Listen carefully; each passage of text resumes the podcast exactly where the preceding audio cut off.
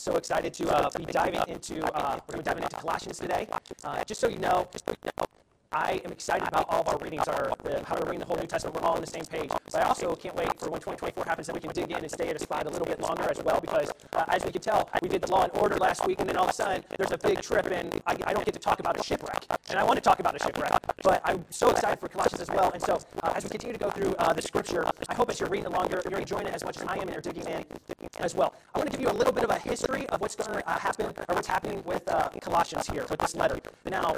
Jay did a wonderful job uh, this uh, this morning uh, at 9 o'clock with Sunday School, and, Doug and Brad, when they do, they lead, they, they, do such a good job leading Sunday School and talking about the history and what's going on. And so I know if you were there, some of this might sound familiar, but also I just want to make sure I give us a little bit of context, because context is, is huge. Uh, so many times we can read into our own statement when we know the context, you have a truer uh, understanding of what the Scripture is talking about.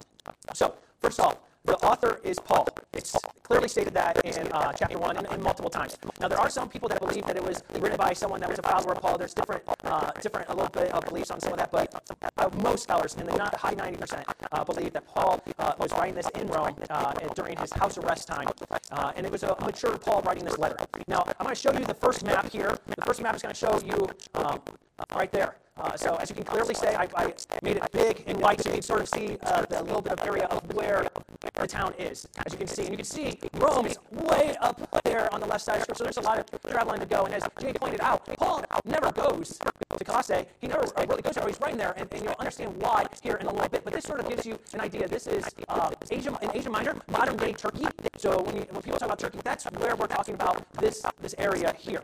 Now, if you can go to the next map, it goes a little bit a little bit more. So you can see right there Asia Minor, and you can definitely see Colossae, and then uh, Laodicea right there, and then also Hierapolis right there are the big three. And as Jay uh, stole my thunder, he was basically saying it's like Fort Wayne, Roanoke, and Huntington, like those kind of. Uh, they're close, but they're, they're within about six to ten miles of each other. Okay, so they're there. Now each one has a little bit of a deli- different uh, prospect. Uh, the one we're talking about, is a small town, uh, very small. Uh, their main export was black gold, and they also were rich. One thing that they had was water source.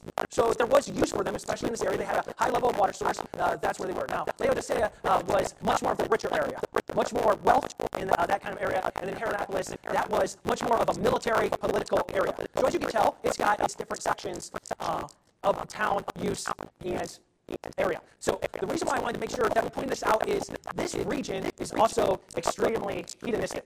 Okay? So what is happening in this area right now is a lot of Gnosticism. Okay?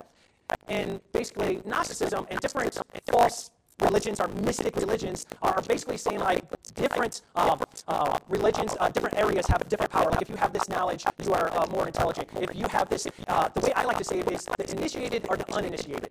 So like even if you believe it, there are some that are higher up that they are the initiated and they know how to get to that level. And you have to you pay homage to them or pay these certain areas to basically get to be initiated. That's one area. And uh, as Jay even talked about earlier, there's different people as like Plato, uh, different religions that have sort of talked about that. There's even per- in Pergamum, now that's a little bit farther away. Uh, they even have, uh, I don't know if you want to change to the next one, is the Temple of Satan, Satan's throne, which is talked about in, uh, in Revelations 2, 12 through 17. We'll get to that later. Not going uh, too, uh, too deep into that. But this is the area where many religions, pagan religions, are all set, like centered on, and, and that's one of them. And it's actually moved. You can show it. It's now uh, been turned uh, moved to Germany. If you want to show the next one, so that's actually like the people going in there. And so what this was, this temple was Zeus uh, which is uh, basically uh, to be worshipped, uh, as they put it, is the center of um, emperor worship. Which believe the state, the emperor, the king, or the dictator, or the president should be obeyed at all cost and worshipped there was actually a ritual process where they would go into this, they would go into the throne, and then they would go to worship Asclepius, which was a god of medicine. So they would go here, they would like have to do these rituals and rites, and then they would go to this other god to try to get medicine and then be healed. So it's this whole process. It's very filled with also Eastern religion influences. So it laid the process, it laid this whole process of basically being initiated when uh, to the uninitiated. And it's always the process of becoming initiated, and someone's always higher. Now, just so we know, getting into this, we know Jesus doesn't work this way. Just I didn't think any of you thought that, but just making sure. We have all sinned and fallen short of the glory of God. But through salvation, through Jesus, we are all known in the body of Christ. What is great is that this Bible holds the standard. Not someone else that holds it like, oh, I hold it over you. We all play different roles in the body, but we are all in the body of Christ. We need to remember that. So, in saying all this, and you can go down rabbit holes and go dig way deep into this, which I would recommend some of you because it can be fun as well. But as you can tell, there are many false teachers, various spiritual beliefs, dangerous, when they talk about worshiping angels, talking about different divine beings being worshipped. And most like today, it's the blending of different beliefs and practices that was huge, and it was a prevailing approach in that time. It's called religious syncretism. This is very practical in the world that's happening right now. If you haven't noticed, today most people talk about New Age. Get that? You could be cool with Buddha. Jesus isn't part of that. You can all play the part. Today we play that. Back then it was basically Zeus and Baal. It was different gods, but all of a sudden it's the, the planning of trying to. I got to make sure I have, and I brought it. My, all my playing cards. Who wants to play Uno? Okay? You have all these playing cards, and I gotta make sure, okay, so if, if, I gotta make sure the water god, I got that card. I gotta make sure Zeus, because he's in charge of that. I gotta make sure that I'm in charge, okay? I gotta make sure, okay, Jesus is part of the card. I sort of think he's a little bit better. He's a draw four, so I'm gonna hold on to that one. I'm gonna pull it out, but I'm gonna also put all these other gods all around to make sure that everything, when it comes to it, then I still have the cards play. Because when I die, I wanna make sure that, oh, it, it was this way, so I can play this card. Or if it's this way, it's this card. It's this. Well, I'm just letting you know, Jesus won't play that. Just don't, he doesn't, this is not worship. This is just trying to gather, be like, okay, I got, I did it, I got it all. And oh, it's cool, oh, it's okay, and we're all in it together. And this one card, I like a little bit more, I showed up to church more, but I also, you know, New Age is cool, and I, I did this, and it's like, whatever makes me, makes me. That's what's dealing in Colossus. in Colossus. In Colossians, that letter is being written to the people that do that. And so what's amazing is, don't we do that today? What a, it's like the letter. I find it hilarious how far us as humans think we become. Like we think we like we look back at people and be like, they are not smart. We are so much better than them. Look at who we are. And you read this and you're like, we were no better. We've had some technology stuff that's helped us. We've had a couple things here or there, there that are cooler, but nothing in the human world except for the saving grace of Jesus has made a positive dent. So when you're reading this, I want us to, to know that it's, it's written in that time, but also for us today. And we're going to be talking about God's mystery today and how Paul challenges all of this in God's mystery. So let's jump in. We're going to be reading Colossians 1. We're going to start in verse 21. We're going to go to 2 3. Point number one full circle, reconciled. Let's read it.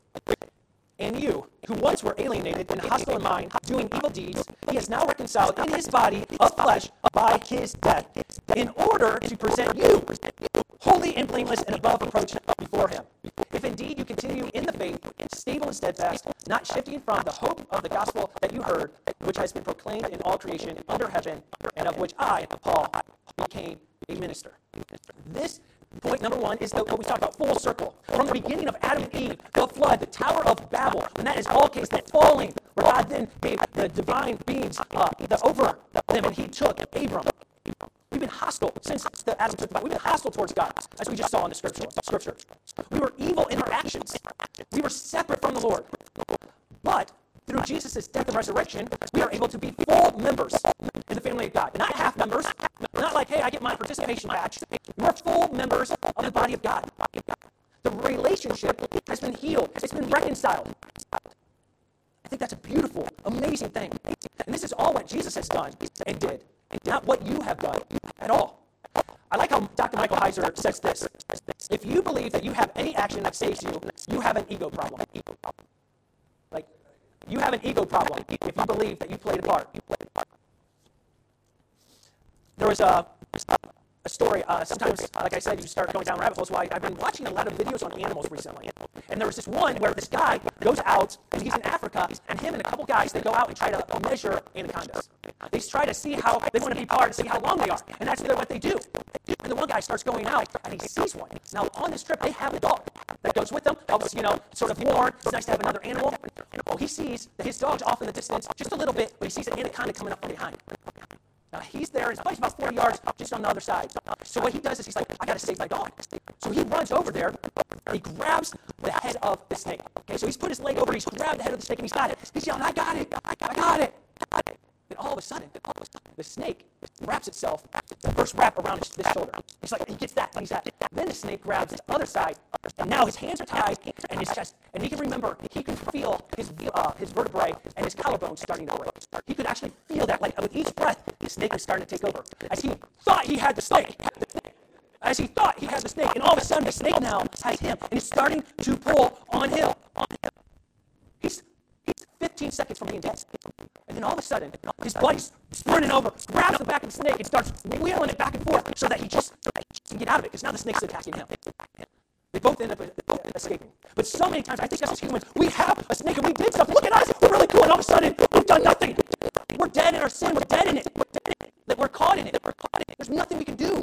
What's actually happened is we need a savior. Savior. A savior that comes and rips the snake off of us.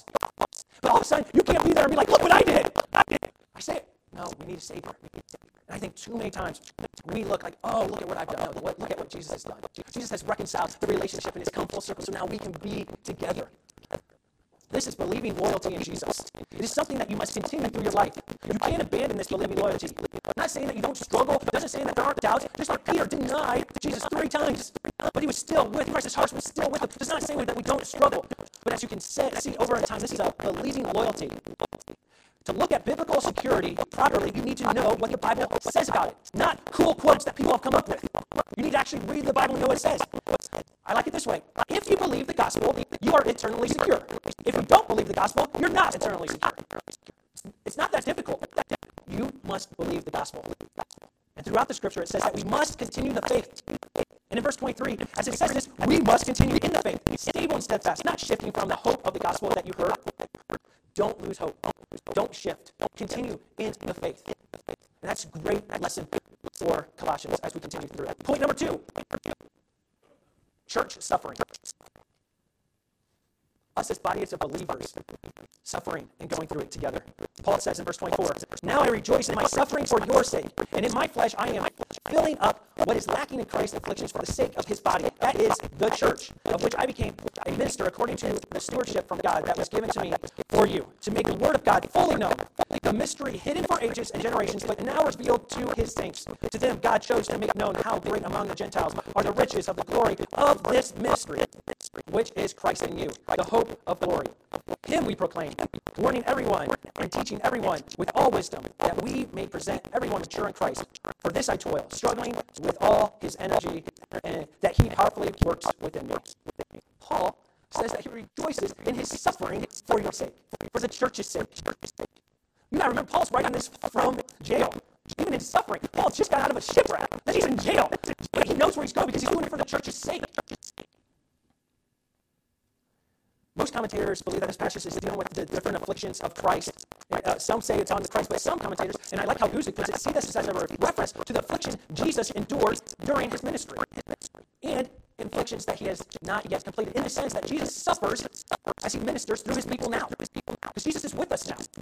Because Jesus uh, is going to go through these afflictions and suffer that, the same sufferings that we are too.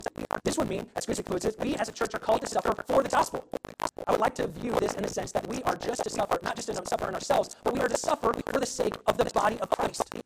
If you look around, your neighbor right next to you, we are to be committed to them. We are to be one with them. And this is that we are to suffer alongside them. When they are down, we are there to pick them up. When they are we're good, we are supposed to celebrate with them. We are supposed to go through it with them. I find it really interesting. So many times we try to find a church today that fits what I like. It's what I want. I, I don't like what the pastor's saying, so I'm going to go somewhere else. Or I'm gonna, I don't like the worship. I'm going to go somewhere else. Or this person did not make the cookies I like. They keep putting too many raisins in it. I'm not coming back. We try to make it what is that suffering for Christ? I don't think that's suffering at all. That's, that's but, what, but think about what is our American culture done, and our church has given into it. So it's not been about Jesus. It's been about hey, how can I make how can I make this suitable for you? How can I make this so we can keep hanging out? That's not suffering for someone. No, it's when someone is going through something.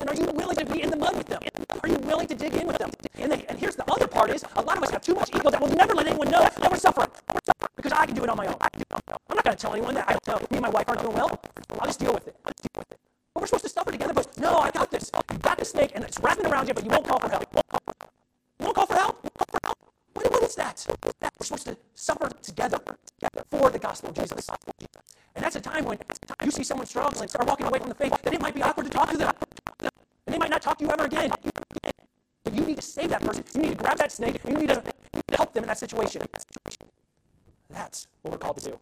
Paul suffered for the church, and you and I are to suffer for the church too. And this leads to point number three mystery, in Christ. It says this, starting in chapter 2, verse 1. For I want you to know how great a struggle I have for you, and for those in Laodicea, and for all who have not seen me face to face, that their hearts may be encouraged, being knit together in love, to reach all the riches of full assurance of understanding, and the knowledge of God's mystery, which is in Christ, in whom are hidden all the treasures of wisdom and knowledge. Now, Paul uses in his writings the, word mystery 21 times. He just used it. If you didn't notice, chapter 1, verse 26 and 27. He just said the mystery hidden for ages and generations, but now revealed. Okay, what is that? Okay, we'll get to that. And then, then it goes into verse 27. To them, God, uh, chose to make known how great among the Gentiles are the riches of the glory of this mystery, which is Christ in you. Mystery, also Paul's usage, is to God's action now in the past. It's not usually a future. A lot of times people view mystery as oh, something that will be revealed in the future. Paul's talking about what has been revealed in the past and what is being revealed now in his time. The mystery is the completion of the gospel. If Satan would have not have killed Jesus, he wouldn't have, he wouldn't have killed Jesus if he knew the plan. If he knew the plan, why would Satan kill Jesus? That his death and resurrection would be his final defeat. He wouldn't have done it. The mystery was the completion of the gospel from that of the Messiah and that of old. As you can tell, there's been something up here the entire time. It's a mystery. What is it? Let me give you some hints. It protects you. There's something in there that protects you. You can tie it. It's beautiful. It's beautiful. It's used every day. It's flexible but durable. And you probably have multiple.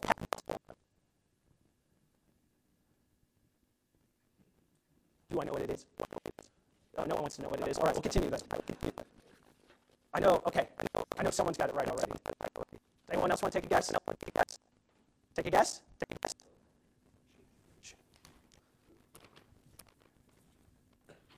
Shoes. Shoes. It's shoes. But now, you 100% know what they are. They're shoes. And just like that, throughout, when you look through the Old Testament, so many times now, when the gospel is fulfilled, you look back and be like, oh, Jesus fulfilled that. Jesus, Jesus was the culmination of that. It's interesting because even the disciples didn't know the time when Jesus said he was going to die and rise in three days, or the temple was going to be destroyed rise in three days. They didn't know what he was talking about. It was a mystery. As Dr. Heiser puts it, it's all there in the Old Testament, but it's fragmented intentionally. Because when your eyes are open, you see it. Once you see Jesus, then you look back and see, how did I miss that? I missed that. I don't know if the shoe is a great example, but there's been times in your life where you see something like, oh my goodness, it makes sense now. And that was the way when Jesus is revealed. It is all through Jesus. It is all the completion of Jesus, and it is now finished. And then you look back and you're like, oh, it's all there. I see it all. I see it all. We're going to jump and we're going to be going into Ephesians next week, but I want to hit a couple of uh, quotes in Ephesians because it echoes that. Ephesians 3 1 through 7 says this For this reason, I, Paul, the prisoner of Christ Jesus, for the sake of you Gentiles, surely you have heard about the administration of God's grace that has been given to me for you. That is the mystery made known to me by revelation, as I have already written briefly. In reading this, then, you will be able to understand my insight into the mystery of Christ, which was not made known to people in other generations, as it has now been revealed by the Spirit to God's holy apostles and prophets. This mystery is that through the gospel, the Gentiles are heirs together with Israel, members together of one body, and shares together in the promise of Christ Jesus. And the reason why I want to jump to that, because then it goes to me, it goes back to point number one. We are it's the completion of the circle. It is the pulling back in the Gentiles with the Jewish people in Israel. They're one. It's now together.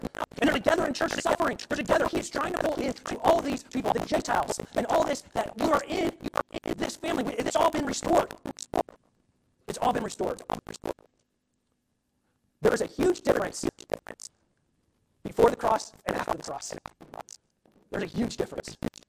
And so many times we get the benefit of being after the cross. We get to see it. We get to know it. What a beautiful thing. And the resurrection, the resurrection, it's been revealed. Ephesians 1, 7 through 10. Then we're going to continue. Says this In him we have redemption through his blood, the forgiveness of sins, in accordance with the riches of God's grace that he lavished on us.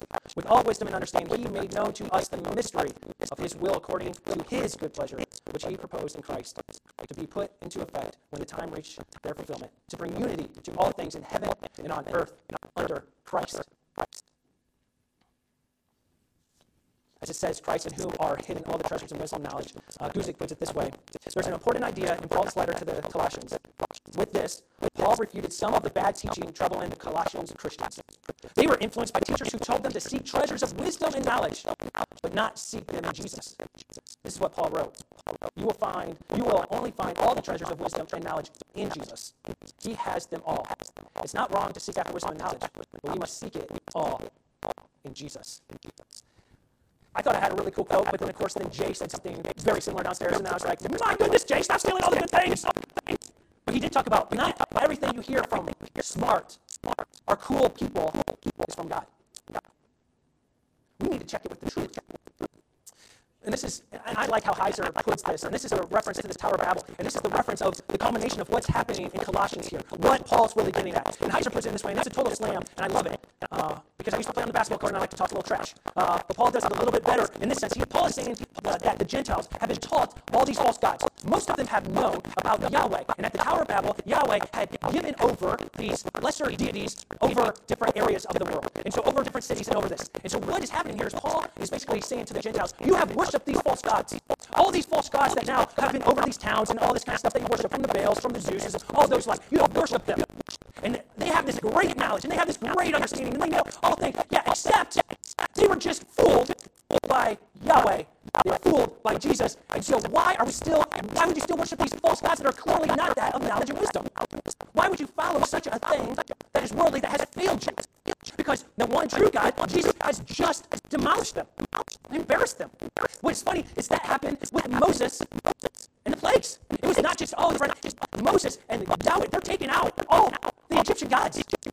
It is, it is regaining the land. It is saying that no, Jesus is the true God. All these other ones are false. But here's the problem. And just like today, we still worship false gods.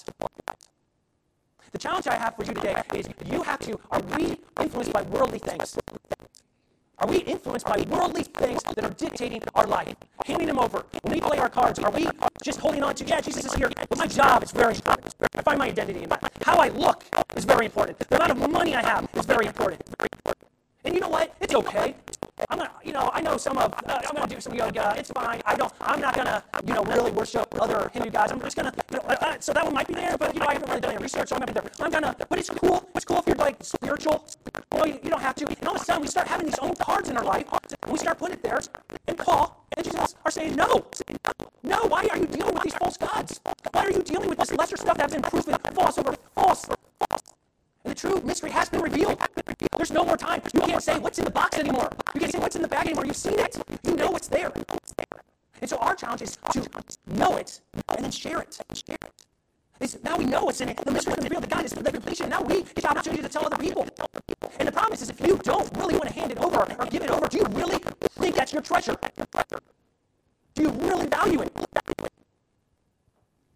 I used to collect basketball cards when I was a kid. My favorite player was Calbert Cheaney.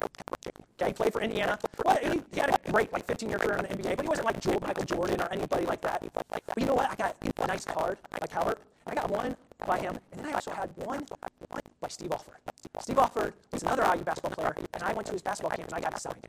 You know, when I was a kid, I loved showing that thing off. Look what I got, sucker. Steve Alford likes me. he signed but it's like I wanted to show it off. And my challenge to you is do you show off Jesus? Are you so intertwined with other false gods that people can't really see that? They see the job part. They see the, oh, that person cares That person's so busy they don't even have time for me. Or whatever it is, is God truly God in your life?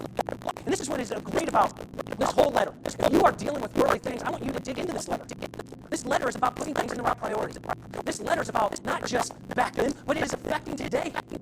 It affects today how we live our lives. And if you are dealing with worldliness, or you are dealing with something that you're like, I'm suffering in the church and I've never run, I, I encourage you in the in the letters of the, what next area is to sign something and turn it in the back. Because the worst thing you could do is say, hey, I'm I'm fine. But really what's happening is the sin is wrapped around you and taking control. It's wrapped you and, and you've let false gods kill you. Don't let that. Be free of it. Be free of it. And it's a challenge I ask for you all. Because the thing is, is worldliness can creep in very quickly. False gods can creep in very quickly. Don't think for a minute that Satan doesn't try to come in like light. Come in and just sort of come in and be like, yeah, okay. You need to know what you're standing on. The truth and wisdom of the scriptures. And I challenge you to challenge what I even say up here. In a sense, go to the scripture. Because I too will be held accountable for what I say up here. But you too will be held accountable. So I encourage you, read the word. Know that you're following Jesus, not the world. And if you're having struggles, know that you have a church that's willing to suffer with you in it. You are not alone. And that's why we don't just uh, have these cards here just to look pretty. We have them here because we want to be part of the body and suffer together. That's what true families do. And as we sing, I don't want you to start thinking of whatever that you got going on for lunch or what you have going on. I want you and God to have just time together. Focus on Him and Him alone. And challenge the Holy Spirit to say, Do I have some worldliness stuff in my heart? That's time to get rid of. That is time to deal with. That I need to hand over. And that's only for you and God alone. But know that, that the church is here as well. Let's pray. Heavenly Father, I thank you so much for who you are. I thank you for this time together. I thank you for putting to shame all the false gods. I thank you for putting to shame uh, all the, the worldliness. And I apologize if I take a step in the wrong direction. I want to follow you. I want to pursue you. Thank you. Thank you. Thank you for taking the snakes off of my life. Thank you for taking the sin away and being restored fully. And I thank you for everyone in here right now. May they know that you're with them, suffering along with them, just as we are together. Not for our sake, but for the sake of the gospel, for the sake of your name being glorified. May your name be praised out of our mouth. May your name be praised out of our actions. May your name be praised out of our thoughts. May we not speak one thing do another, but may we justly walk in your path. We love you. We praise you. In Jesus' name, amen.